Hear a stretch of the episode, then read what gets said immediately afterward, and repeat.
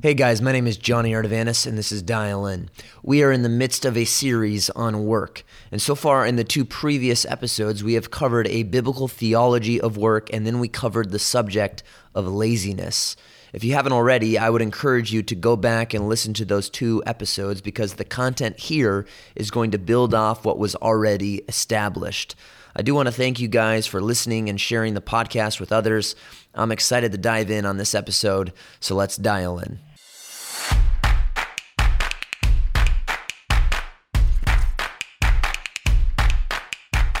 Genesis wasn't the only creation account of the ancient world. One of the pagan accounts for the beginning of the world was the Enuma Elish from Babylon. In this account, the gods became weary of their work and nagged Marduk, the king of the gods, to find a solution in order that they would no longer have to work. That's the gods. And Marduk comes up with this genius plan to offload labor onto unfortunate slaves, namely humanity. He says this I will establish a savage Man shall be his name. He shall be charged with the service of the gods, that they might be at ease. Many of the other creation myths echo a similar sentiment. Homer testifies to the same line of thought in regards to what the Greeks believed. They believed work was a curse laid on them from the gods. It was a divine punishment of sorts from the gods because the gods hated mankind, so they made man work. There are many other examples we could give, but the pagans, or to the pagans, work was undignified and ignoble. But this couldn't be any more different than the God of the Bible and the Lord of all creation. Work is not beneath him, he enjoys it. God is a working God. Therefore, for us, work is not undignified, it's dignified because we work as image bearers of our Creator. It's not ignoble, but rather part of the nobility of what it means to be the vice regents and partners of God. When God created Adam, he didn't place him on a beach. We covered this but rather in a garden. And it says in Genesis 2:15 that God put Adam in the garden to work it. Adam wasn't manicuring a pristine lawn, he was taming a wilderness. He was subduing, exploring, designing, building, naming the animals. What are you? Giraffe, lion, zebra, and he was planning and organizing. And this is how God made man to function. You ever get that feeling? Man, I want to go do something. Well, that's how God made us. Work is exciting. Now, we've covered this much, and I've been trying to elevate our biblical view of work. And so far, we've covered this theology of work and then laziness. So, series is over, right? Wrong. My series would be incomplete and consequently unbiblical if I did not draw our attention to another important category that we find in the opening narrative of Scripture. Before I continue, I want you to think for a moment about your calendar. Yes, your calendar. And in doing so, I want to ask you a question How did we derive the current divisions of time? Meaning this one year is measured by the Earth's revolution around the sun. I think I learned that in elementary school or junior high. One month is what? Well, that's the moon's cycle. And one day is the Earth's rotation. But have you ever considered where we got the week from? Every society and every economy functions on a seven day cycle. But why? It's an arbitrary measurement of time that is not fixed to anything that is happening astrologically. So, where did we get our seven day week? Well, at this point, you likely know where I'm going. I'm going to Genesis chapter 2. On the sixth day, God made man, and on the seventh day, he what? Well, the beginning of Genesis chapter 2 tells us. Verse 1 says, Thus the heavens and the earth were completed, and all their hosts. By the seventh day, God completed his work which he had, he had done, and he rested on the seventh day from all his work which he had done. Then God blessed the seventh day and sanctified it, because in it he rested from all of his work which God had created and made. All of creation was completed, and on the seventh day, God rested.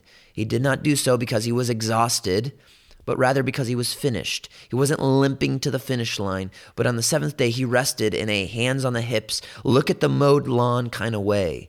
He rested in order that he might enjoy what he had created. The word rest in Hebrew is sabbat, and it literally means to stop, cease, and to keep. And the language of Genesis 2 2 is particularly interesting. It says that God blessed the seventh day. What does that mean? Well, there are three times in the creation narrative when we read that Yahweh, the king of creation, gives his blessing. The first of which is in Genesis 1:22 where God saw the animal kingdom that he had made, he declared it good in his sight and then blessed them saying, "Be fruitful and multiply and fill the earth." The second time God blesses something is in Genesis 1:28. After God makes Adam and Eve in his own image, he blesses them and says to them, "Be fruitful and multiply." and fill the earth and subdue it. Rule over the animal kingdom. All of this garden is for you to enjoy. The third time we read of God's blessing is on the seventh day. There is no specific blessing that is attached like the two times before, but from this we can deduce that rest shares this similar ability to fill the earth with God's goodness. The animals and mankind were blessed that they might fill the earth and testify to their Creator's kindness, and rest does the same.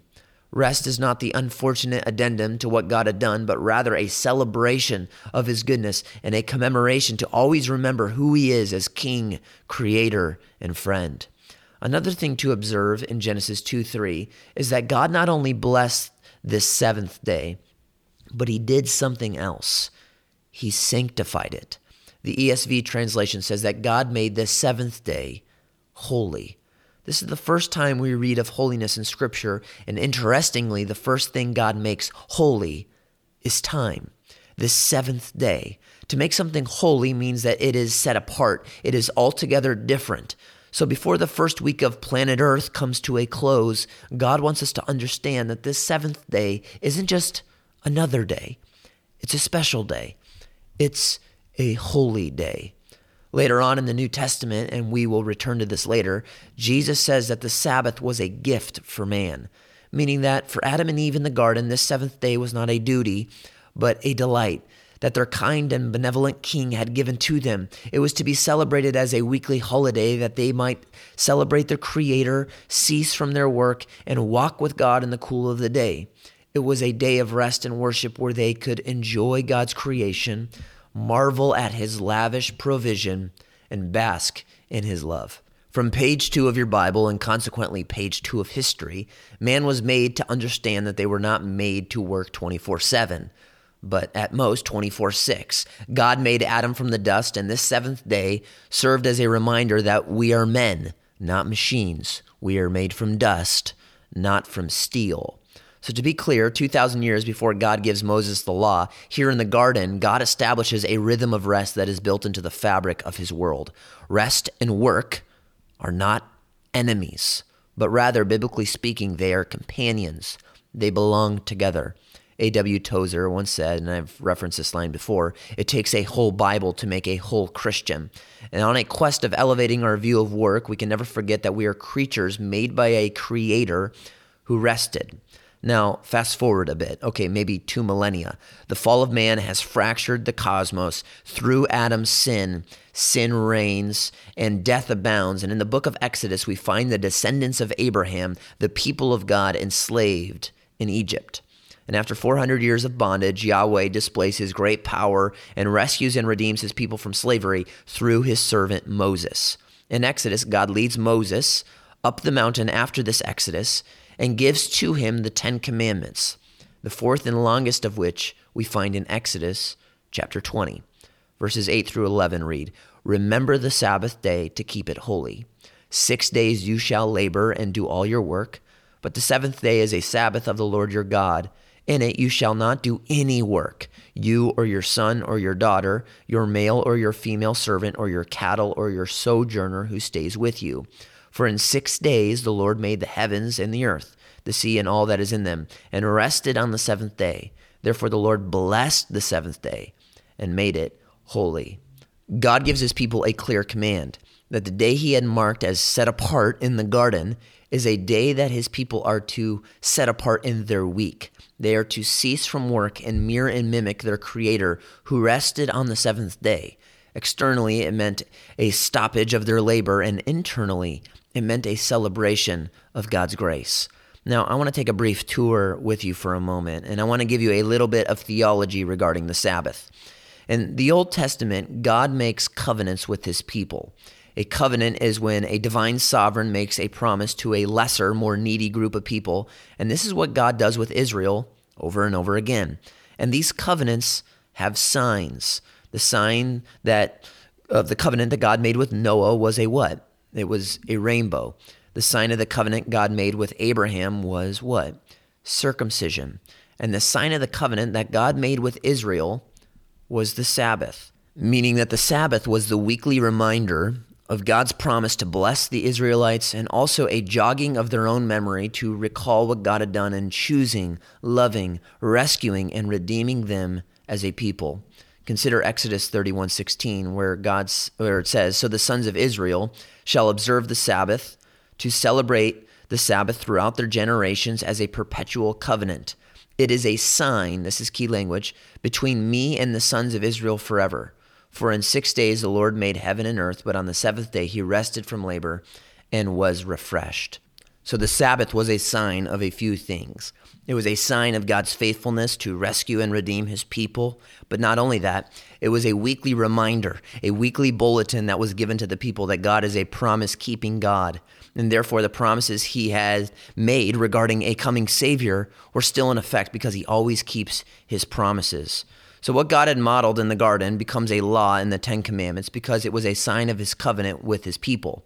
And there was to be great blessing to those who kept the Sabbath and great punishment to those who dishonored the Sabbath, to those who didn't keep the Sabbath holy. Now, when is the Sabbath treated in an unholy manner? God keeps on saying this treat the Sabbath holy. So, when is it treated in an unholy manner? Well, very simply, when it is treated as any other day. Now, in order for the Sabbath to be kept, every other day of the week needs to be viewed differently, especially the sixth day, meaning that the seventh day isn't just some crash landing. You don't just arrive at the Sabbath. It must be prepared for in order for it to be experienced correctly. A heart and mind of worship and rest necessitates and requires preparation. In Exodus 16, the people of God are wandering in the wilderness, and God provides for them by giving them manna that fell from the sky.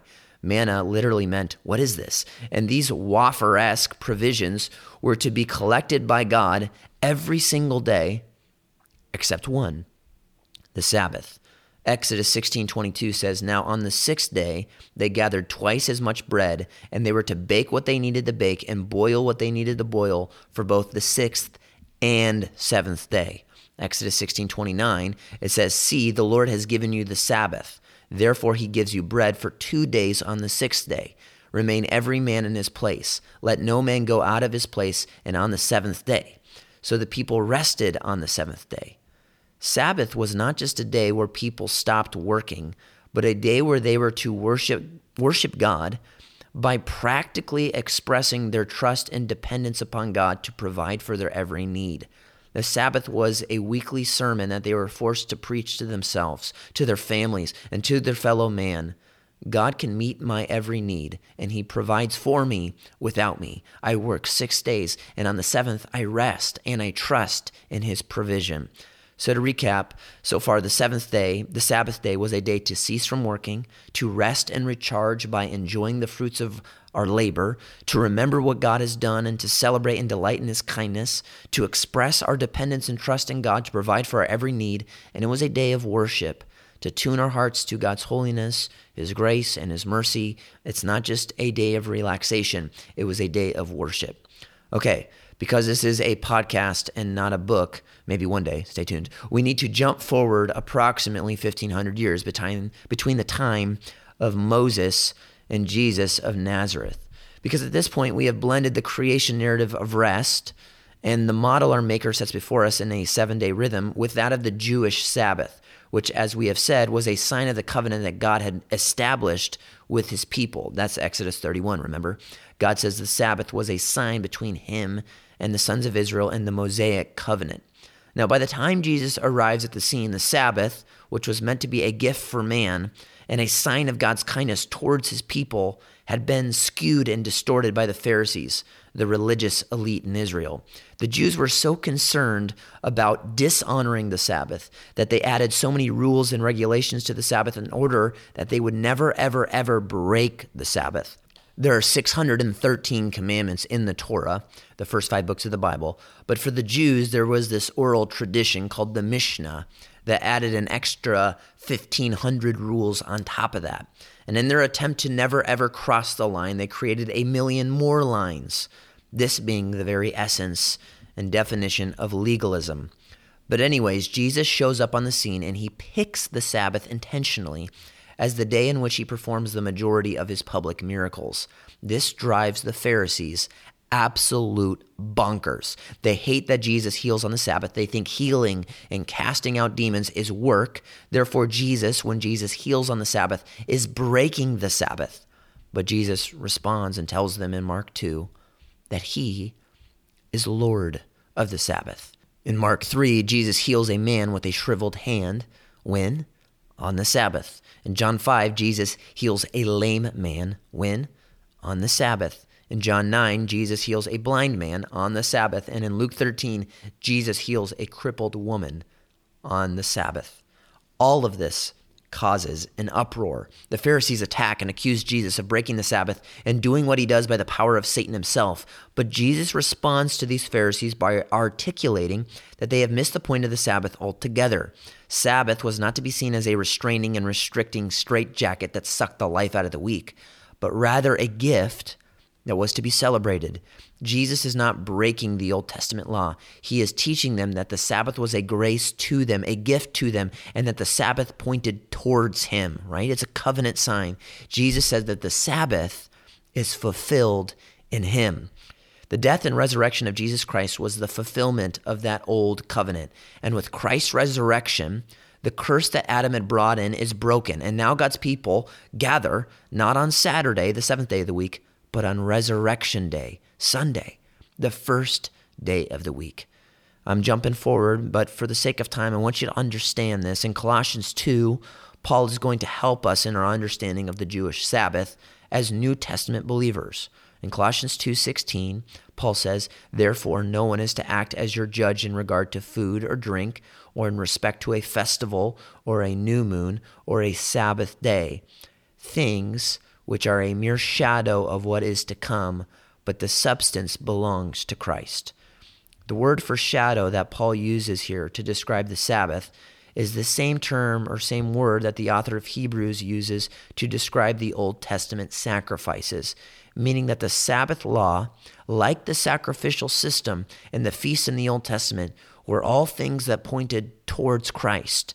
And now that Christ has come, they are no longer in binding covenantal effect because that covenant has been fulfilled. I don't know of anyone who still thinks that we should slaughter animals for our sins. And Paul lumps the Sabbath into that same category. Therefore, we can conclude that the Sabbath, with all of the accoutrements and all of its laws, are no longer binding in the same way it was with the Jewish people. With that being said, I want to ask three questions. Number one, how are we then to view the Sabbath as new covenant, resurrection believing believers? Number two, how are we to establish the priority of rest that is modeled for us by our Creator?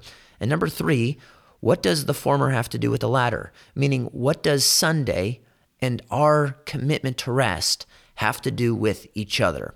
Well, let's answer the first question first. That being, how are we to view the Sabbath as New Testament believers? Well, there are really three options. Number one, Sunday is the Christian Sabbath exactly like it was for the Jews. Jesus rose on the first day of the week. That is why Christians gather on Sunday, the first day of the week, because every single week is Easter Sunday. It's the same thing, it just transferred from Saturday to Sunday. Number two, another view would be that since Christ is the fulfillment of the Sabbath, as Paul says, and this is the only commandment out of the entire Ten Commandments that is not mentioned in the New Testament, the, the Sabbath then is no longer in effect at all. We are still commanded to not steal, not murder, to not serve other gods. But this fourth commandment, uh, it's irrelevant and inconsequential. There are now only nine commandments that we adhere to. The third way of viewing the Sabbath is the view to which I hold. Sunday is not a direct transfer from the Jewish Sabbath, but some of the same principles are carried out.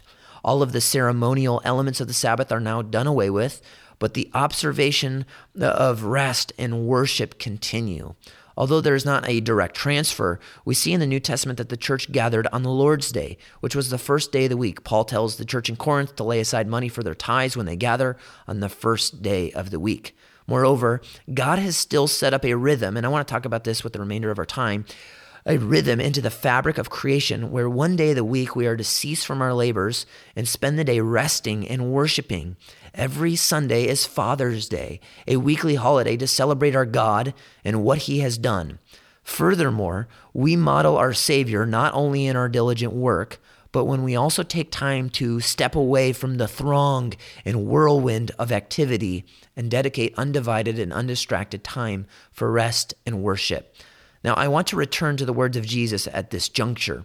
Jesus says in Mark 2 Sabbath was made for man, not man for the Sabbath. He reminds us that God's goal for the Sabbath was to extend a gift to his creatures who were made to mimic their Maker, who also rested. The Pharisees had taken this gift and made it so strict and severe that this day became impossible to enjoy, and Jesus turns the Sabbath on its head and says, You miss the point. Often, Jesus' messages was dictated by his audience. His lordship over the Sabbath remains the same, but I wonder, I wonder if he was addressing a Western church today, if he would approach it the same way he did with the Jewish legalistic Pharisees. It's not that we today in the church have placed so many rules and regulations around the preservation of the Sabbath and the necessity of rest. It's that we have no rules at all. Sunday, in our context, is just another day. Maybe we go to church in the morning, but it's not the Lord's day. It's a day off with an event we attend in the morning. I think to those of us living in a climate such as this, Jesus would remind us that the Sabbath was made for man. We love to watch films like Chariots of Fire, where the gold Olympian Eric Liddell refused to run in the Olympics because he would not race on Sunday. We love that conviction, and yet there is little resemblance of that level of conviction in our culture at all. But regarding Sunday, there is no transfer of all the ceremonial elements of the Sabbath, but the observation of the Lord's Day for the people of God shifts from the seventh day to the first day, the day Jesus rose from the grave. We see this in 1 Corinthians, in Acts, and in Revelation. Now, our second question what do we do with this issue of rest? Well, let's look at rest first by looking at the life of Jesus and the incarnation. I talked about this in a couple a couple episodes ago. Jesus models a commitment to work. We talked about this. In Mark 1, he teaches in the synagogue. He rebukes an evil spirit. He cares for Peter's mom and then heals all of those who are sick and casts out many demons. But while others were flocking to hear him, to be healed by him, and to be near him, he would often withdraw from the region to pray. He did what his father had commissioned him to do in his work and in his rest. In his humanity, Jesus modeled a godly work ethic and godly rest. He did not do everything, he did what the Father had called him to do. Biblical rest opposes both ungodly extremes of work, that being workaholism on the one hand and laziness on the other hand, because biblical rest is not just a vegging out. It is proactively setting aside time to read, sing, pray, reflect, and enjoy God's creation and enjoy our fellow man. We rest not only because constant busyness is like a spiritual cancer that sucks away at the health of our soul, but also because rest, in the biblical sense, is necessary for us to foster actual communion and intimacy with our Heavenly Father. Remember what the Edenic version of rest was. That means in the garden. It was a celebrating, enjoying, and communing with God. No relationship in your life thrives off of 15 minutes in the morning. Why would that be the case with your Heavenly Father? Extended time, deepening communion, and dedicated space and margin are needed for you to build a friendship with your Savior. It sounds funny to say the word friend when we refer to Jesus, but Jesus says, No longer do I call you slaves, but friends. And we sing, What a friend we have in Jesus. But time, extended time at that, is critical to cultivating that depth of relationship with our Lord. God is not a subject we must understand, but a person to know, and rest and Sabbath affords us the rich privilege of tasting and experiencing His goodness at a deeper level. Furthermore, today there seems to be some sort of virtue in the grind of no days off, grind, grind, grind. But in my own heart, I'm learning as I come to the scriptures, there is no virtue in this endless grind, but rather a lack of biblical wisdom and biblical stewardship. Resting isn't for wimps, it's for the wise. Rest is not only an opportunity for us to enjoy God, but it's essential from our human level. God made us with a need to recharge, to sleep, to eat, to be refreshed. Remember, we are not machines, we are men. We are not made from steel, we are made from the dust. Kevin DeYoung says if the goal is God glorifying productivity over a lifetime of hard work, there are few things I need more than a regular rhythm of rest. But sadly, today we have no rhythm in our calendar. Many people work every day, and maybe on the weekend, it is this messy mush of both work and rest. There is, as I've said, no rhythm. And in a world with no rhythm, we have no rest. So we are constantly running on empty and we endanger our souls in the process. Even beyond the scope of an isolated day of the week, Jesus also models the necessity of sleep. In his humanity, the writers of the gospel include the details that Jesus wasn't just always working, he was also sleeping and at times napping. In the previous episode, I talked about how the sluggard loves to sleep, but that refers to someone who is idle and wants everything in his life to be easy.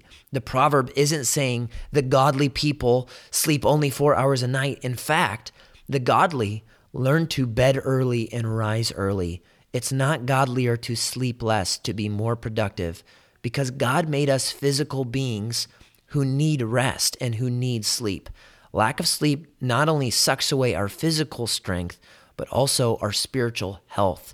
You can see this in the account of Elijah. Elijah defeats the prophets at Mount Carmel and the prophets, wicked prophets of, of Baal. And then he becomes so fearful and depressed and anxious.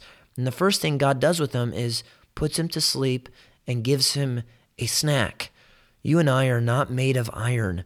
We are made from the dust. We are fragile, and one way or another, whether you like it or not, one third of your life will be spent sleeping. And if you want to get a lot done, there is few better things in your life that you could do than make a commitment to rest and sleep well. One writer says that the sleep deposits you make will pay dividends to your body, soul, and productivity over a lifetime. We reflect the image of God not only when we work hard, but when we rest hard. And rest itself is hard work. Like the Israelites who had to gather double the amount on the sixth day in order that the seventh day would be a day of rest, rest itself necessitates preparation and hustle beforehand so that we can take a deliberate break. Without this intentionality, we end up dragging our work into our planned time of rest. And instead, we find ourselves in this middle mush where we are neither resting or working. And biblical rest is shutting down both production and distraction. We often live our lives in the realm of production where we are working, or distraction where we are scrolling or binging, but seldom ever resting where we are actually recharging and worshiping the one who made us. De DeYoung once again draws our attention to this reality, saying, one of the dangers of technology is that work and rest blend together in a confusing way. We never quite leave work when we are home, so the next day we have a hard time getting back to work when we are at work. We have no routine, no order to our days. We are never completely on and never totally off. So we watch YouTube for 20 minutes, study for 40 minutes, and then do our work in front of the TV. Now, that is so true in my own life, and I think it's worth considering. The third question as we close is what do rest, the subject of rest, and Sabbath, our Sunday, have to do with each other? To answer that, we must first remember that rest, biblically speaking, is not just a day off or, a day where we just do all of our other work, like we do the bills or we do our homework or whatever else it might be. Biblical resting means that we are tuning our hearts to God's goodness, investing in the relationships in our life, and it means we eliminate distractions that mute the beauty of God's creation and God's fellow children in the world around us. For many believers, for all time, this day of rest, this day of fellowship, and this day of worship and recharging has been the Lord's Day, Sunday. But with the influx of children's sports and the elimination of the evening service for churches, People no longer see the Lord's Day as the Lord's Day, but maybe just the Lord's morning, or even potentially just another day. But the Bible begs us to consider that if God instituted something into the fabric of creation, that we, as his image bearers, are to mirror and mimic him not only in his working, but in his resting. Is that not something we should still do? And if resting is enjoying and worshiping God with our fellow man, should we not do that on the day that the saints, for the last 2,000 years, have done? Therefore, the Lord's Day, that being Sunday, is not just an event, but a celebration and a day of rest and recharging and worship. Furthermore, as we rest on the Sabbath, we are reminded that the rest of which the Old Testament promised was fulfilled in Christ. Jesus says, Come to me, all you who are weary and burdened and heavy laden, and I will give you what? Rest for your souls. In the gospel, Jesus gives us the rest we need the most. For those of us in Christ, Hebrews promises that although we have already received that rest because of Christ's work, one day, finally and completely, we will enter that rest and we will be with our Savior and with our God for all eternity. Stay dialed in.